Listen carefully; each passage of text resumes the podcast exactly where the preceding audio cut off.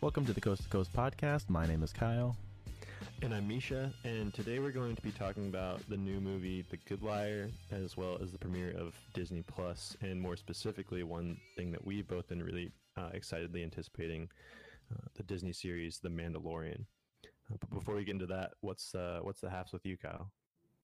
Um, not much is going on. Um, like you said, Disney Plus came out, so I've been watching a bit of that. Um, the Yeah, what are your what are your thoughts so far? so I really like the content that they have. I'm not really big into um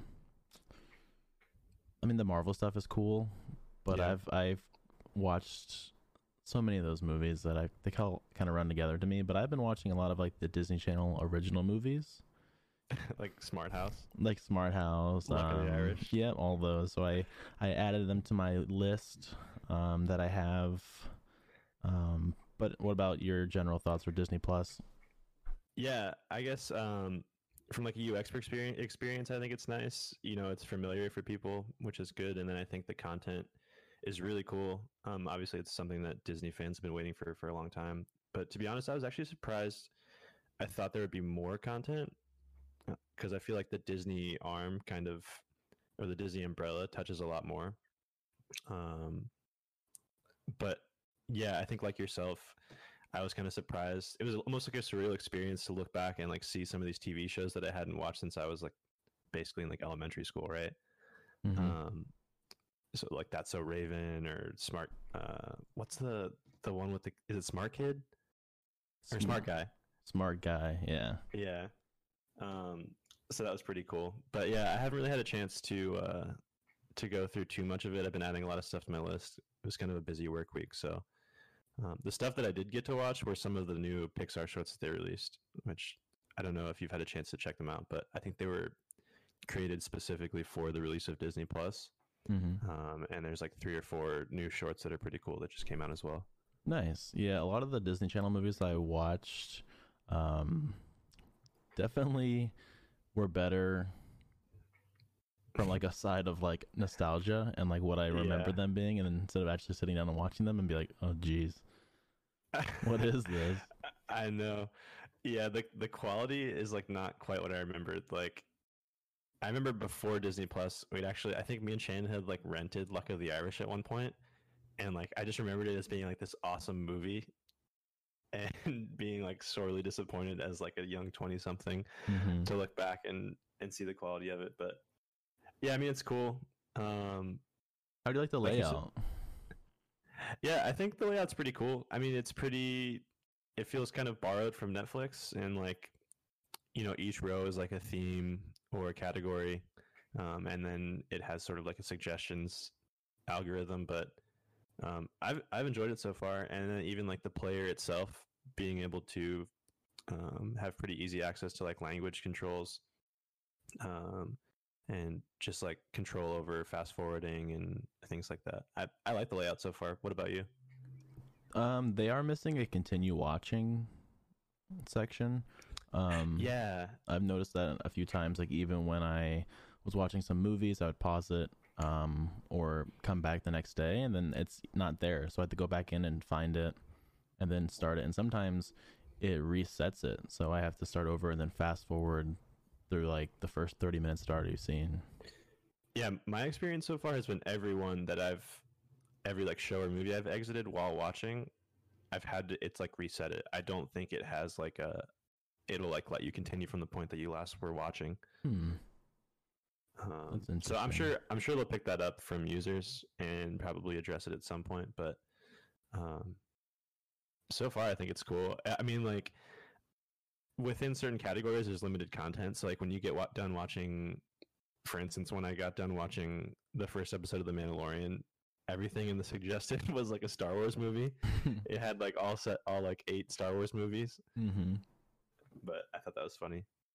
Yeah, it's it's a good platform. Again, if you don't have Disney Plus, there's ways to get it. Um, if you, I think Verizon right now, if you have their phone plan, or if you even have just their internet, then you get a free year of Disney Plus for free.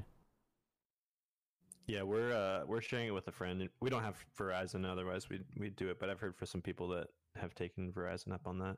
Mm-hmm. And I think the only time I've seen it not available is on certain like smart TVs. So if you don't use like a Roku or a Amazon Mhm. Fire Stick or Apple TV, um, I think only the Samsung and LG smart TVs let you download it to your actual television. Otherwise, you just need to get some sort of Chromecast or, I mean, we both Right. use Apple TV, which is worth it, I think. Yeah, I have an Apple TV, but we've actually been watching on our LG Smart TV as well, like you said. So we Oh, okay. downloaded the the TV app and have been using that. Um, but yeah, it's been working pretty well. Well, speaking of things that are working pretty well, um, did you want to jump into something that didn't work very well? Yeah, so let's transition into our thoughts on The Good Liar. Um, so The Good Liar released was it this Friday? This Friday, yes. Um, and so it's a Bill Condon directed film starring Ian McKellen um, and Helen Mirren. And Ian Kellen, McKellen basically plays this, I guess you'd call like a geriatric con man who uh, meets Helen Mirren on this like elderly dating site um, and sort of identifies her as a mark. And it's kind of about um, that relationship and his um, con. Um, but what are your general thoughts, Kyle, after seeing seeing the film? Um, so it's the film is I enjoyed it, I guess you could say. Mhm. Um, there were some twists and some turns, which some didn't land quite as well as some other ones. Um, but I think that the movie is a good, just kind of need something to go see. You've seen what else is already out there. Check out the, um, I guess, The Good Liar. Again, Ian McKellen and Helen Mirren are both phenomenal actors, so there's no um, fall shorts when it comes to acting in this movie. But Yeah. definitely the plot has some major holes in it. Yeah, there were definitely like the plot holes. I guess like you're right in that it was. I, I don't know, actually I don't know. I don't know. How I would call it like that entertaining. Um, to me, the one thing that I noted while I was watching was that like the movie felt as like gray and old and slow and boring as like the central cast of characters, which you know keep the plot moving forward. Mm-hmm. Um, because I mean, it's really about like an elderly couple meeting on a dating site, and there's like an element of, you know, Ian McKellen's character's criminal past that plays in and makes it a little exciting, but it almost feels like it, as if you were to take some sort of like true life crime thriller and like really hone it into this like older target audience. Like the the theater that I was in was full of like seniors. Yeah, mine, I- I was- mine too. Yeah, and I think that's probably a desired effect on the part of the filmmakers, but yeah, I just I don't know, it never really got going for me. Yeah, so f- for well, I guess we could say so the film it's set in in London in 2009. Um I'm not sure why that was chosen. Yeah, that was Uh, weird to me too. Um the film as you said it opens as two people older are finding themselves chatting on this dating website and then they agree to meet for like a casual dinner. Um so you kind of see them like working out some quirks online. Like they're one's smoking, one's drinking. They both say they're non-smokers, non-drinkers Um, and that's kind of funny, I guess. And then they come together, and there's like a bit of initial awkwardness, and you realize they're both using fake names, and they hit it off pretty quickly. But this whole initial scene, um, it was still kind of awkward for me to watch. Like, is this maybe how an older generation perceives like online dating? Maybe. Yeah, I don't know, it was weird. And the online dating thing to me was also strange as you're seeing them like type their responses to each other. Mm-hmm. Like they got really deep really quick. Um so I think like one of the first messages that they're sending back and forth was like talking about how her son died. Um and then he like responds with how his son's not in his life anymore and like Mm-hmm. they're just like cutting straight to the point. I don't know if that's like an elderly thing, or you just like skip the pleasantries and you're just like, but but yeah, I don't know. It was, that part to me was a little strange. Yeah, and their relationship isn't, or is it's not necessarily romantic, per se. I mean, so Mhm. Betty just lost her husband a year earlier and doesn't really seem ready for something like along the lines of a romantic re- uh, relationship. I think in her profile she put like companionship that she preferred. Mhm. Um, but they become companions close enough so that when Roy's knee acts up one night, you know, Betty doesn't think twice about letting him stand, spend the night at her house, which was mm, Yeah, I guess you know it all kind of plays into. Obviously, Roy has this sort of plan with. he- He's an experienced con man, so everything that he's doing is like orchestrated and, and thought through. mhm. Um, and to me, it's like when he sees that she's willing to let him stay in her house that she bought in cash, like he that's like what makes him easy to identify her as like this susceptible mark for one of his cons. right. How uh, how nice of her to mention she bought it in cash.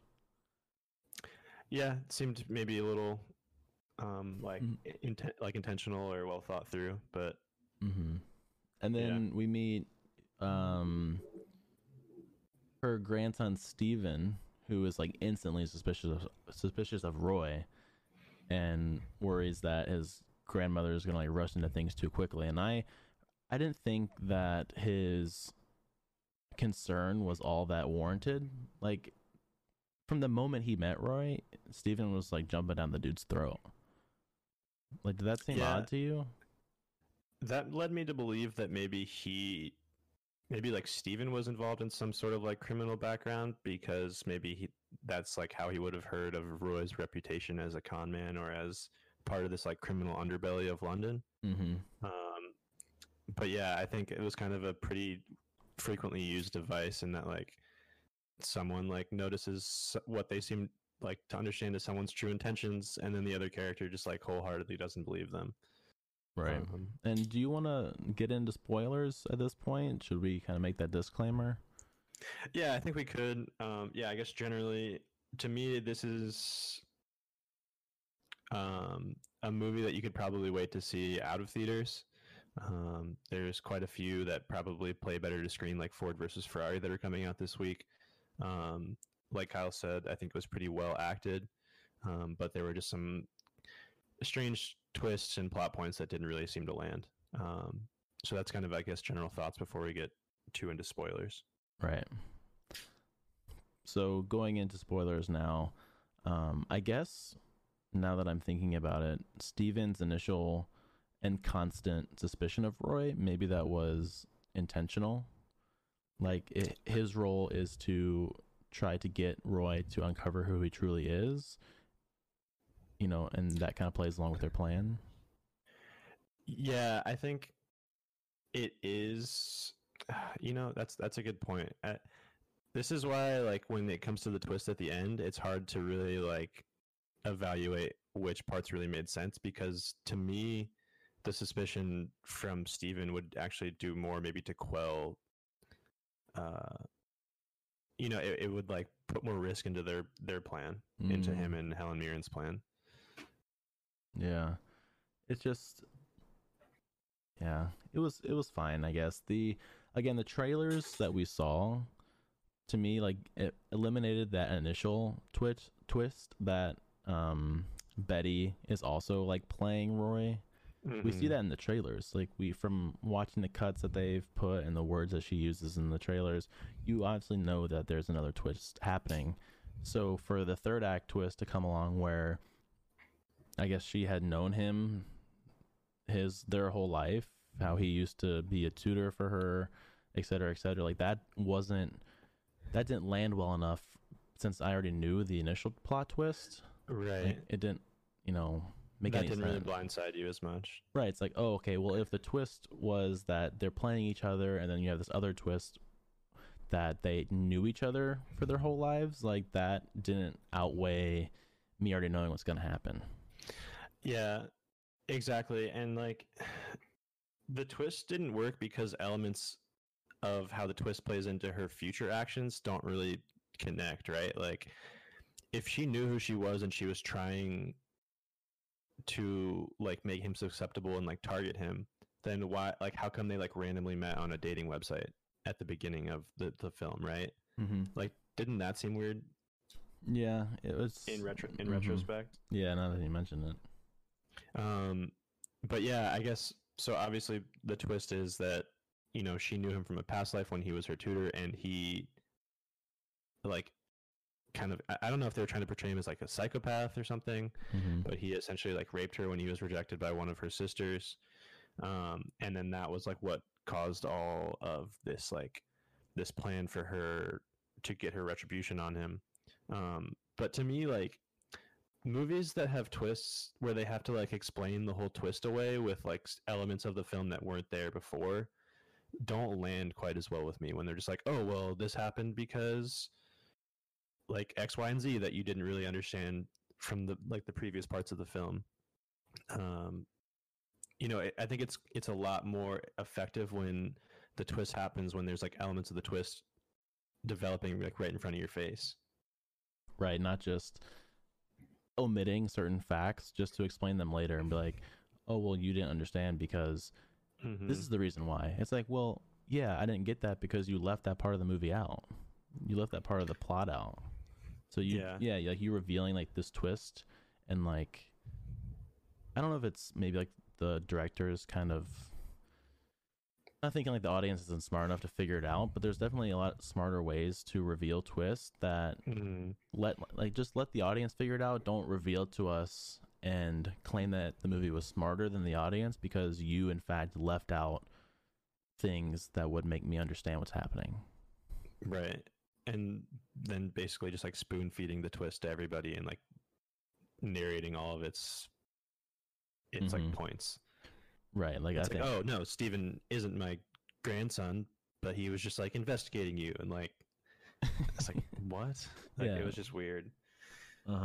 Um and that happens a lot yeah. in in these sort of silly thrillers um where you have like the the person that's being victimized is well i don't understand I, I don't get it why are you doing this and then the bad guy or whatever you want to call them just explains the entire like plan yeah, exactly.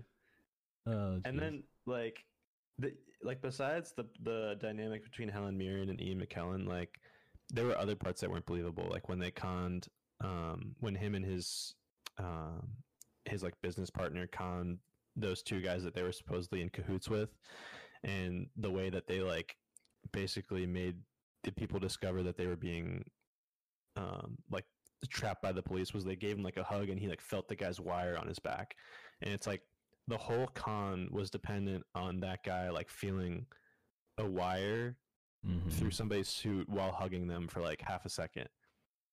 yeah It's like that doesn't that doesn't seem like a very well thought through con. Like if he just Mhm. missed it, like I don't know.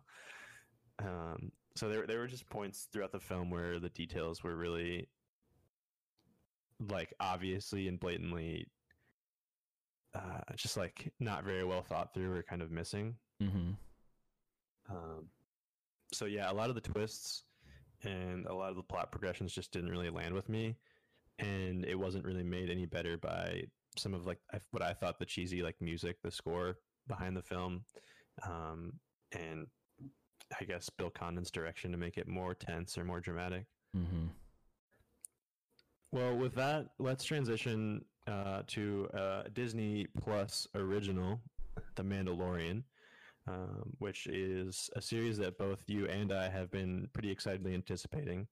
Um, obviously, following this Mandalorian bounty hunter, basically of the same race of Boba Fett and Jango Fett from the original films. Um, what were your What were your thoughts on the premiere, Kyle?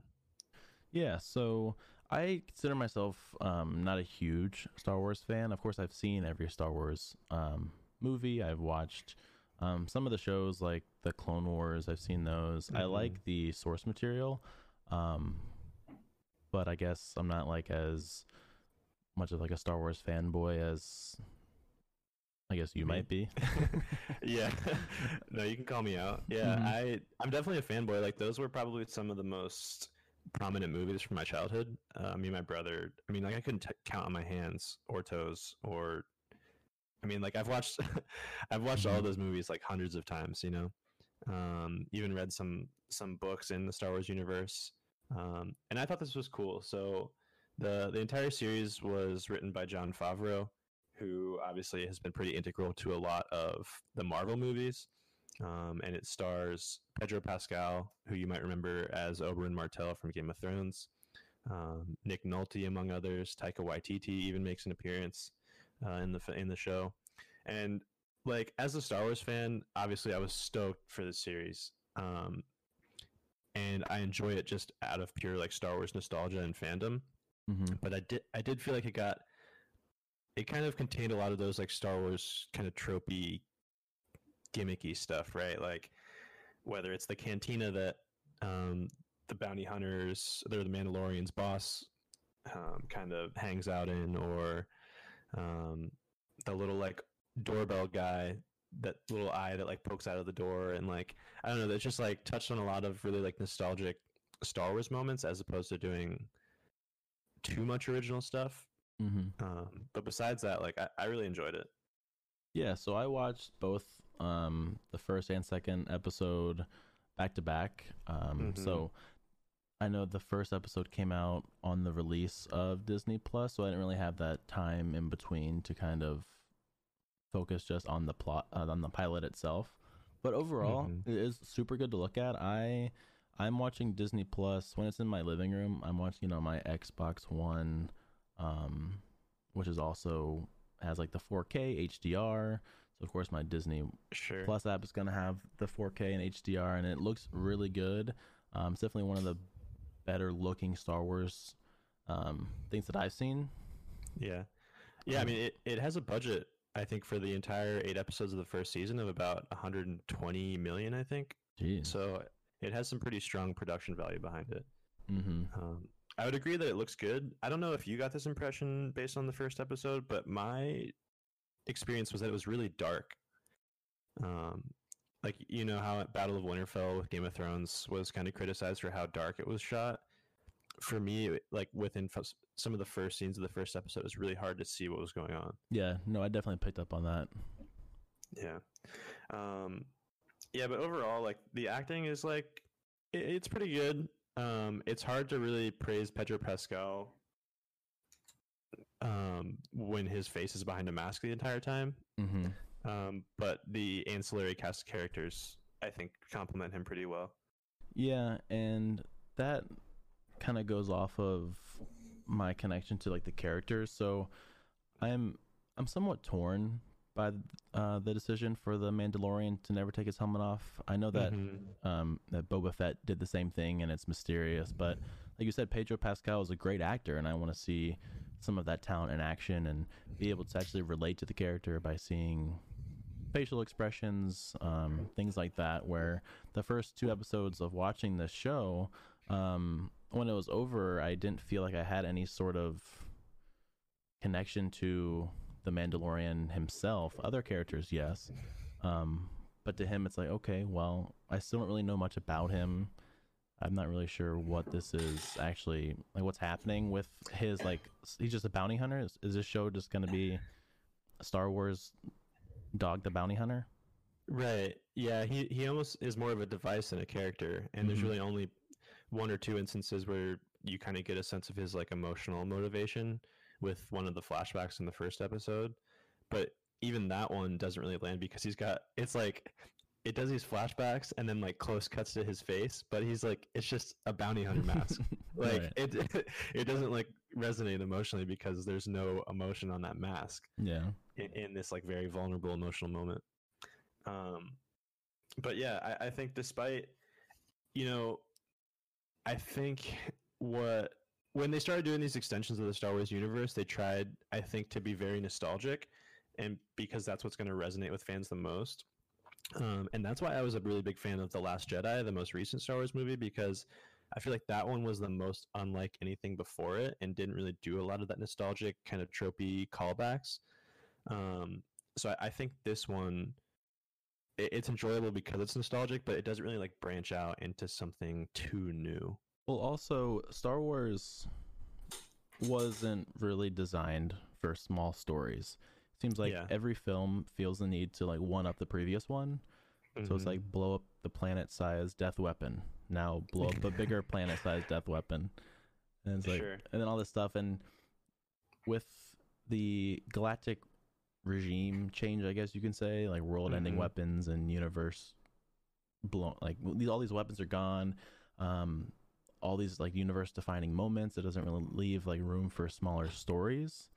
And I think that's actually why the Mandalorian for me works so well because it's a bit refreshing to like Sure. actually like hone in on like one character um and just follow him around this entire galaxy instead of worrying about these like huge things that are happening. Oh, the world's going to end, the universe is going to get blown up like I got a little bit tired of that just watching the films Yeah. where the show gives you that nice refresher of digging deeper into the world of Star Wars or the galaxy Yeah, of Star Wars.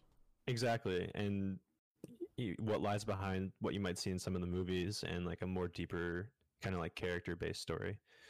Mm-hmm. Um, but with that, um, do you want to kind of head into the recap of the show Yeah. So. or the first two episodes? hmm Yeah, So we're obviously going to be getting into some spoilers here. So if you haven't watched uh, Mandalorian episode one or two, we're going to proceed with the recap here. Um, so the the show starts set in like the post galactic empire Star Wars universe. So about like five years after the events of what we know as Return of the Jedi. Um, and episode one opens on who we only know as the Mandalorian being introduced on this icy planet where he walks into this seedy sort of space bar um, where he interrupts this gang of criminals who appear to be kind of picking on this sort of humanoid alien kind of looking guy. That actually turns out to be the bounty hunter's mark.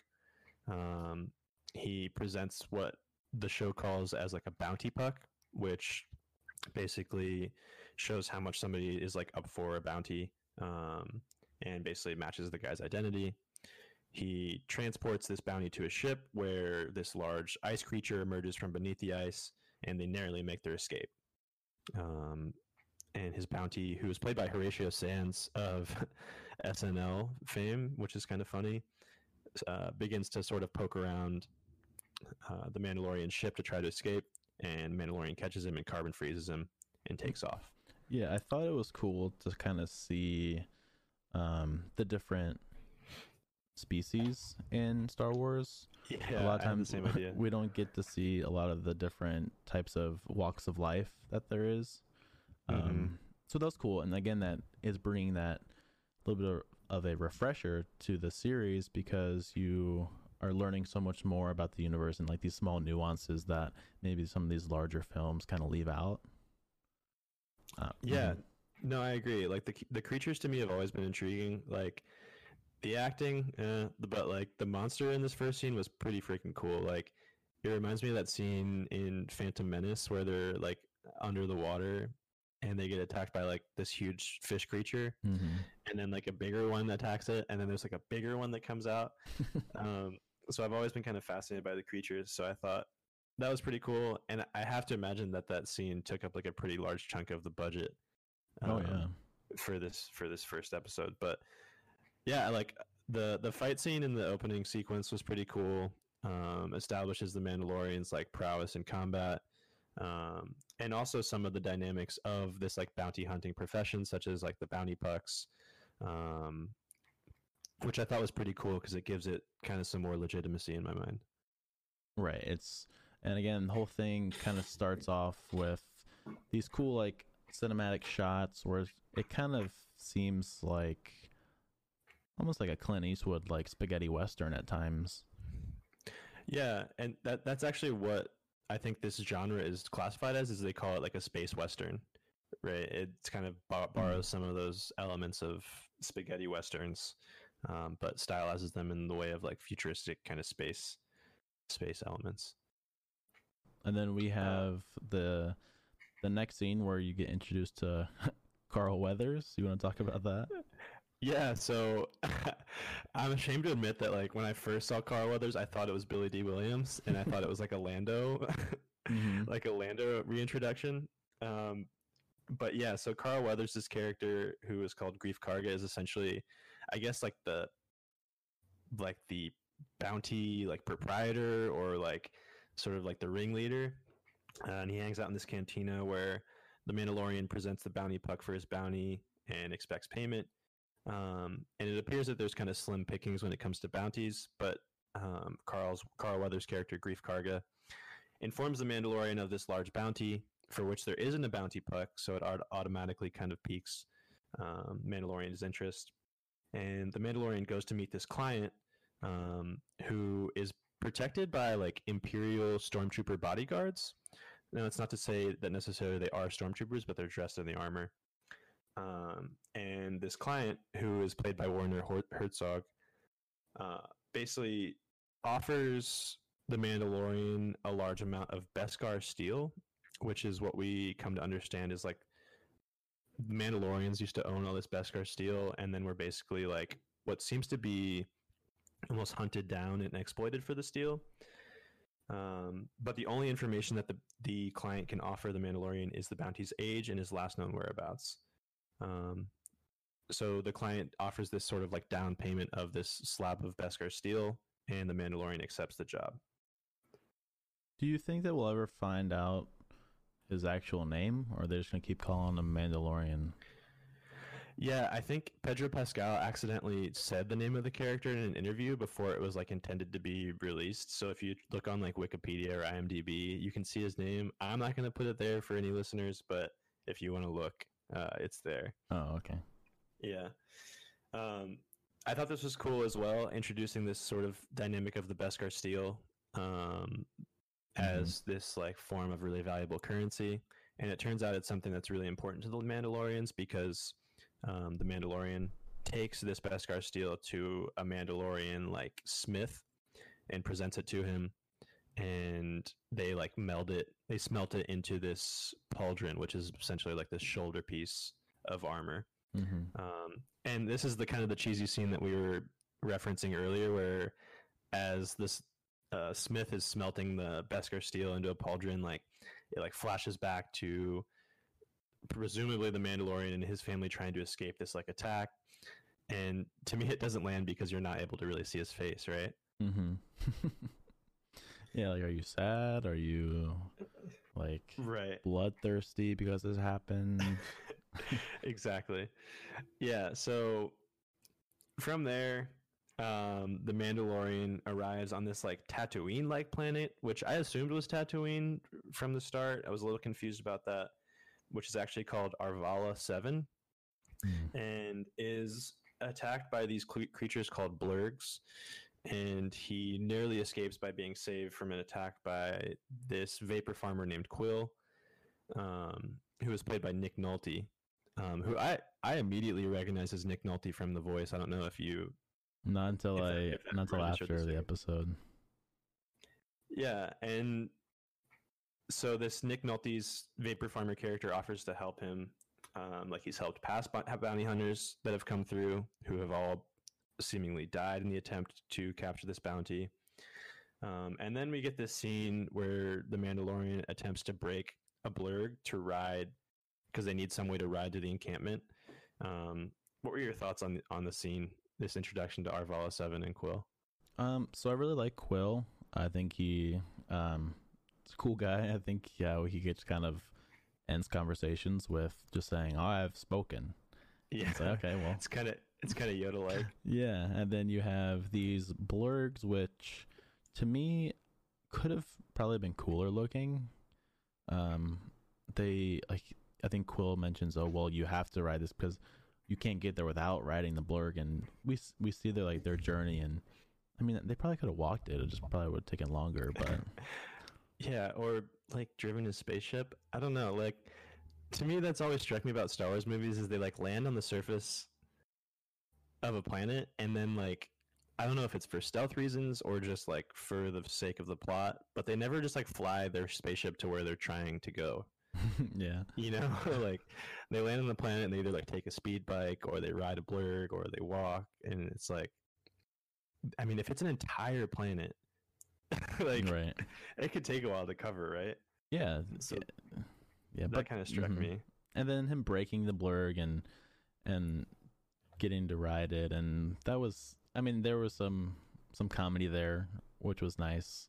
Um, but again, I think the blurgs should have like looked cooler, um, especially with their role that Kuiil's like Mhm. saying that they have on this journey. Um, they're just like weird little things. And they made the funny joke that it's a female because all the males die during um, mating season. yeah, yeah. I guess I I thought it was kind of cheesy, but like Kuiil is like gives him the reason. Well, you're a Mandalorian, which is like why he should break the blurg.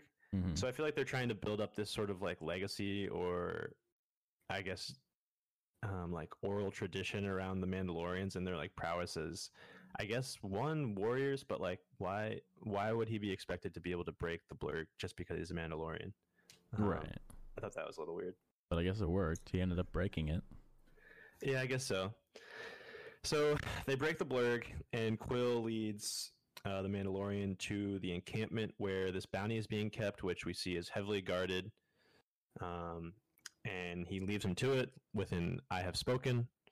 Uh, and the Mandalorian creeps up to get a better view and sees a very confident and maybe stupid bounty droid waltz right up to the encampment and kind of robotically demand that they present the bounty to him. Uh, he fires off a few shots, which immediately sends people scattering behind cover and arming themselves. And the Mandalorian, obviously cursing the robot's actions, uh, comes down to the battle and helps IG 11, the name of the, the battle droid, kind of battle their way inside. Um, I, I thought this was a really cool scene. Um, I thought it was kind of a funny dynamic how when the odds were against him, IG 11 kept like trying to initiate like a self destruct sequence, and he was like, "No, stop it! Like, stop trying to kill yourself." Um, The droid also thought- technology was cool. yeah, it was really cool. Do you want to talk a bit about that? Well, it's I again I've never seen a droid like that, and it's just able to like have this full 360 degree like field of vision, and it can just like snap on people with the guns that it's like dual wielding, and Mm-hmm. um, with precision aim, it seems like it's able to take quite a bit of damage, which I guess is necessary. Yeah, I- was actually a little confused by that because there were points where it looked like maybe it had been out of commission and it really wasn't too damaged. But yeah, I thought it was cool. It had like cameras all over all over it.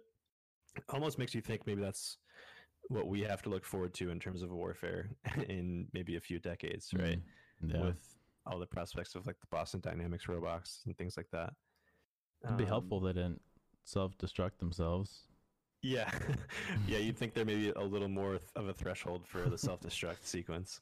right. Um, and then what I thought was cool was the sort of like laser minigun that the Mandalorian takes over. Oh yeah. So through the years, we've sort of seen different iterations of Star Wars weapons, but I thought this one was pretty cool, like this rail gun. So before we get into revealing like the bounty, did you have any sort of like inklings or did you th- have any guesses of who they're actually going after? Like obviously it had to be someone or something that we could relate to as Star Wars fans.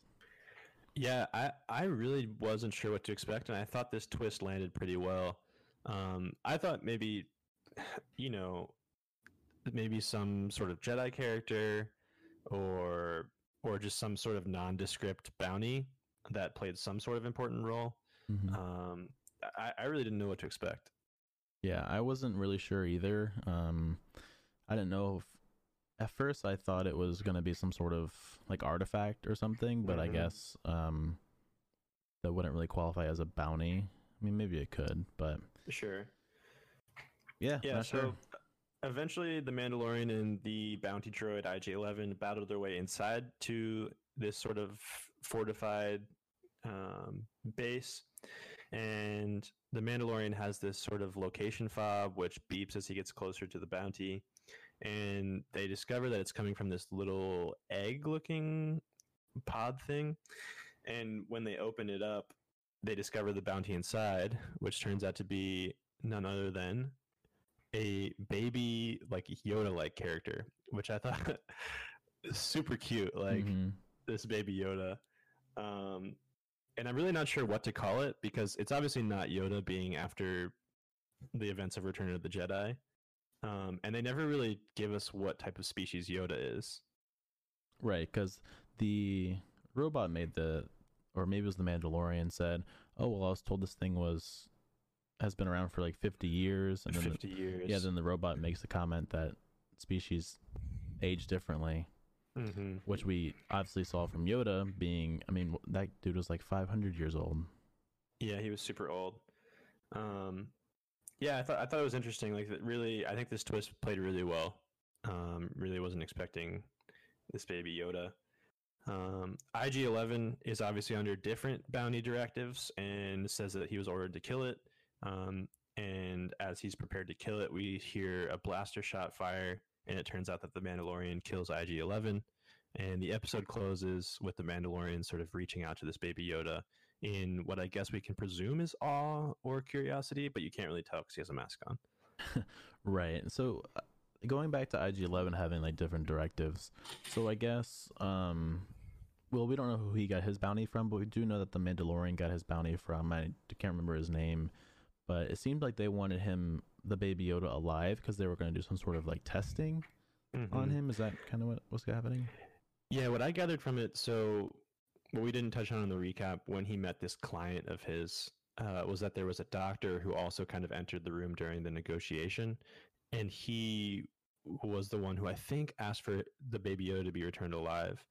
Um, so yeah, I mean, my speculation is either some sort of testing, or maybe they're afraid of maybe some power that this baby Yoda possesses. Um, but yeah, I guess the circumstances the circumstances around the different directives is kind of mysterious, but um, we get to learn a little bit more about that in episode two. Yep. So Uh, you want to get into it? Sure. Yeah. So, episode two quickly gets into following the Mandalorian as he tries to escort Baby Yoda back to his ship. Um, there's a scene where he fights off an ambush from a bunch of bounty hunters trying to kill this Baby Yoda, and he gets injured in the process. Um, as he's trying to kind of fix his wounds, uh, Baby Yoda hops out of his egg and kind of like waddles over to the Mandalorian and kind of Mhm. reaches out as if trying to like help or something. And the Mandalorian picks him up, puts him back in his egg.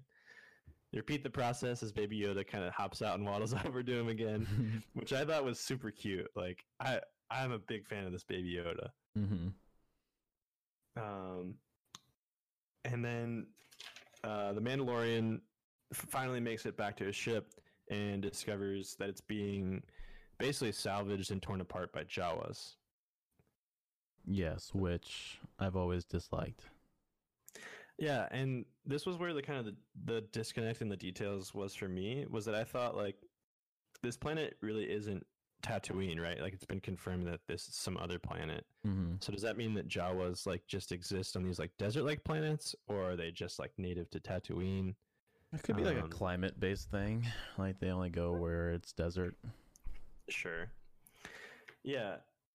And then, so upon discovering these Jawas tearing apart his ship, uh, he chases after them in their big, sort of rolling, uh, like salvage shop, Mm-hmm. um, and jumps aboard and tries to confront the Jawas and is ultimately kind of ganged up upon as the Jawas like pull some gang stuff and just shoot him off the top of the off the top of the vehicle and he fails in his efforts to get his parts back.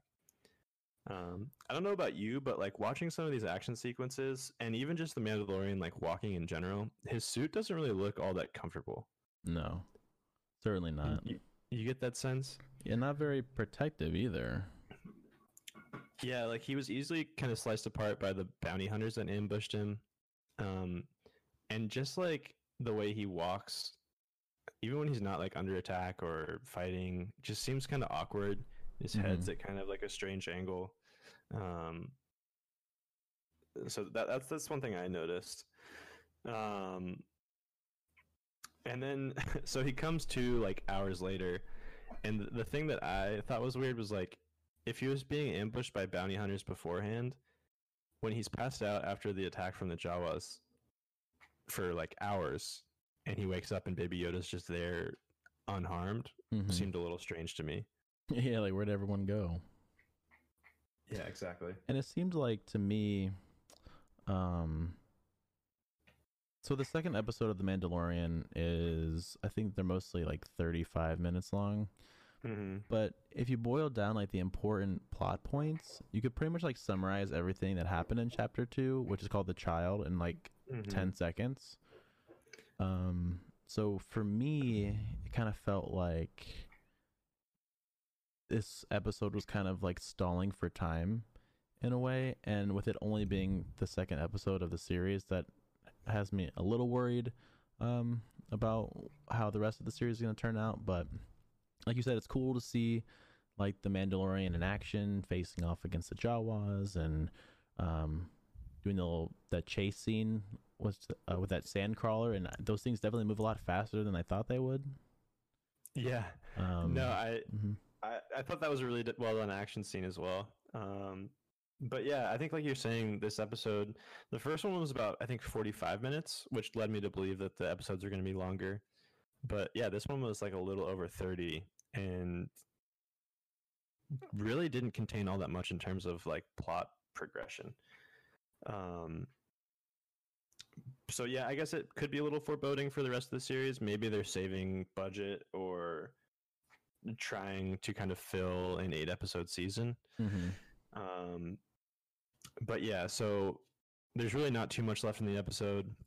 Uh, essentially, the Mandalorian meets back up with Kuiil and asks for his help with facilitating a bargain with the Jawas, because of course Kuiil speaks Jawa. and of course, it wouldn't be Star Wars if there were easy missions. Exactly. Yeah. And uh, so they meet with the Jawas, and since the Mandalorian is unwilling to give up either his Beskar steel pauldron or Baby Yoda, which are really the only two things that the Jawas want for Mhm. whatever reason, um, they demand that he retrieves what they call the egg for the Jawas. And the egg turns out to belong to this huge, like rhinoceros like creature, um, where the Mandalorian enters its cave and it wakes it up and it violently attacks the Mandalorian. Um, charge after charge, you know, he's taking a beating. His um, his armor is getting destroyed. He's really just getting tossed around as Baby Yoda basically looks on, um, maybe not really understanding what's going on, maybe a little bit in fear. Um, and then as the Mandalorian is practically ready to submit and give up during this kind of rhinoceros creature's last charge, um, we see miraculously the baby Yoda uses the Force to stop this giant creature long enough for the Mandalorian to kill it and subdue it, and then the baby Yoda sort of collapses out of fatigue. And I do think that the Mandalorian show does really well, um, at least so Mhm. far, is making fight scenes actually like feel dangerous. Um, again, with Sure. normal Star Wars movies, it's like Jedi's cut down stormtroopers and droids by like the thousands, and like these Mhm. fights kind of can feel somewhat like, you know, just kind of extra and superfluous. Like I there's guess. no stakes involved. Yeah, like this one, like with this rhinoceros, he finds himself in like a pretty much of a fight for his life, and the stakes actually feel real. And it's it's a little thing, but something that I think makes the series feel a lot more impactful. Yeah, for sure. I think yeah, like you said, like most scenes, even if it's not a Jedi, like say it's like Luke in the first of the old movies, there's kind of like laser beams kind of flying by your head, but not really getting anywhere close, and you're having like a full conversation while you're engaged in this gunfight. Um, but I think what is really cool, this almost reminds me of um, Daniel Craig's James Bond movies, where James Bond, like the action had always been like James Bond is largely untouched, unscathed, comes away, um, you know, fully intact.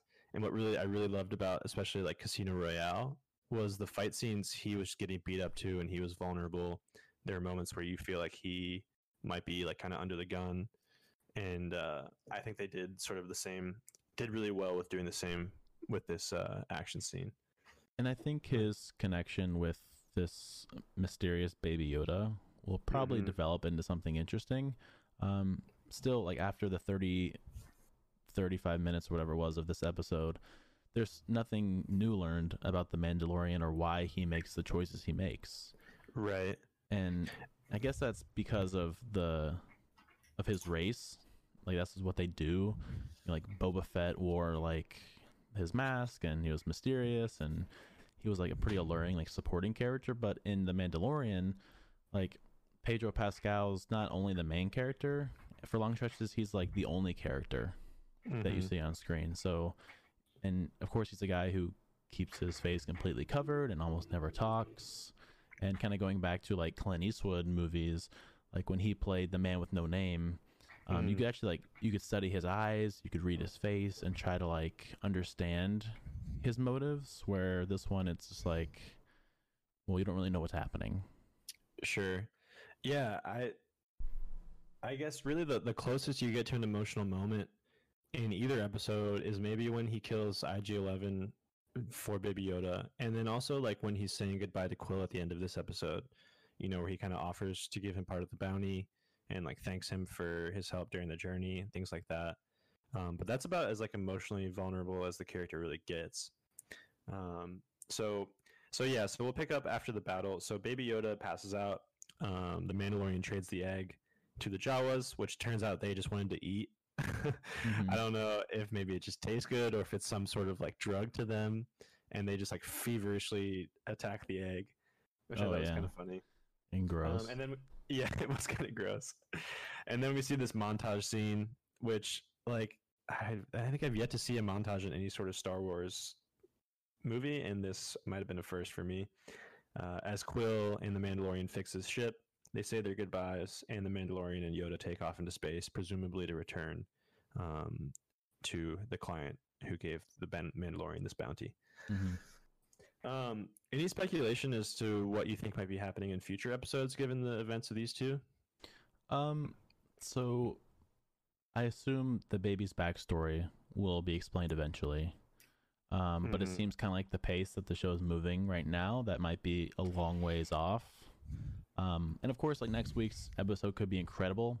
You know, every episode from here on out could be like thrilling and compelling. But when you're releasing a show like this um, weekly, it helps to like hook viewers with some kind of mystery or cliffhanger, or or even a character whose survival people feel invested in. Um, Sure. so right now, I don't really feel much of that, but I do think that, um, and I hope that next episode, him and um, him as in the Mandalorian and Mhm. Baby Yoda. I'm gonna assume they're gonna go back to the bounty hunters guild or whatever, and then Mhm. they're not gonna want they're not gonna want something more from the child, and the Mandalorian is gonna have this connection and saves them again or something like that. But Yeah. what are your thoughts? Yeah, I think well, like you said, that kind of cliffhanger element I think was really strong in the first one when you kind of discover Baby Yoda and you want to know what happens next. Not so much at the end of the second episode. Um, but yeah, I think like to me the general plot points of the next one seem like pretty fairly predictable. Like you said, I think they're going to return to the client. Um, they're probably going to have some sort of nefarious interests in Baby Yoda, whether that's like destroying him or like exploiting his powers in some way. And I think the Mandalorian will probably have some sort of change of heart. Uh, I could also see Carl Weathers' character, Greef Karga, maybe grudgingly being pulled into uh, protecting the baby or you know helping with the escape in some way. Mm-hmm. Um, but yeah, I, you know, through two episodes, I've I've been pretty, pretty invested. Um, we've got eight episodes total, taking us through pretty much the end of the year.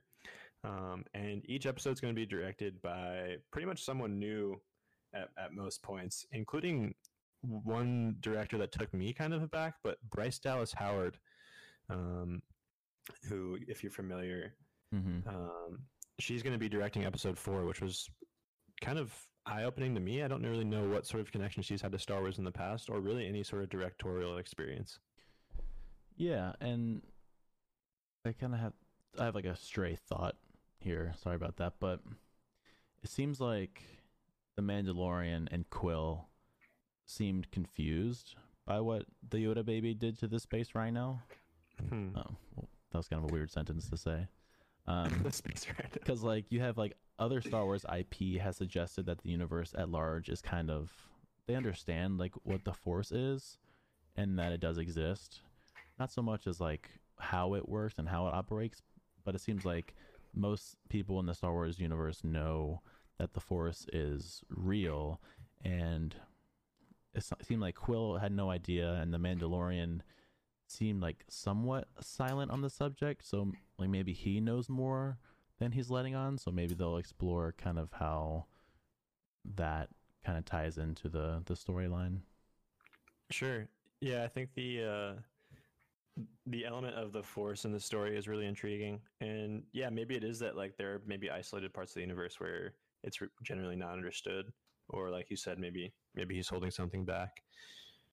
Um, but yeah overall i've i've enjoyed the first two episodes and i'm looking forward to the third later this week yeah, so again, if you like The Mandalorian, if you like the Star Wars episode, check it out. Leave us some feedback on what you think of the show.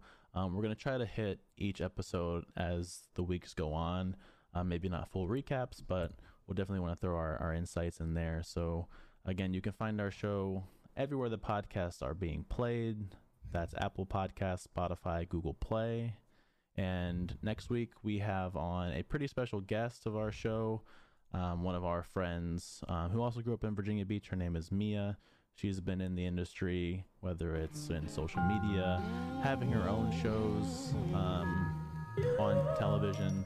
Um, so I think that'll be really good and fun. Yeah, that should be a lot of fun. Um, so thanks for listening today, and we'll talk at you next week. All right, bye.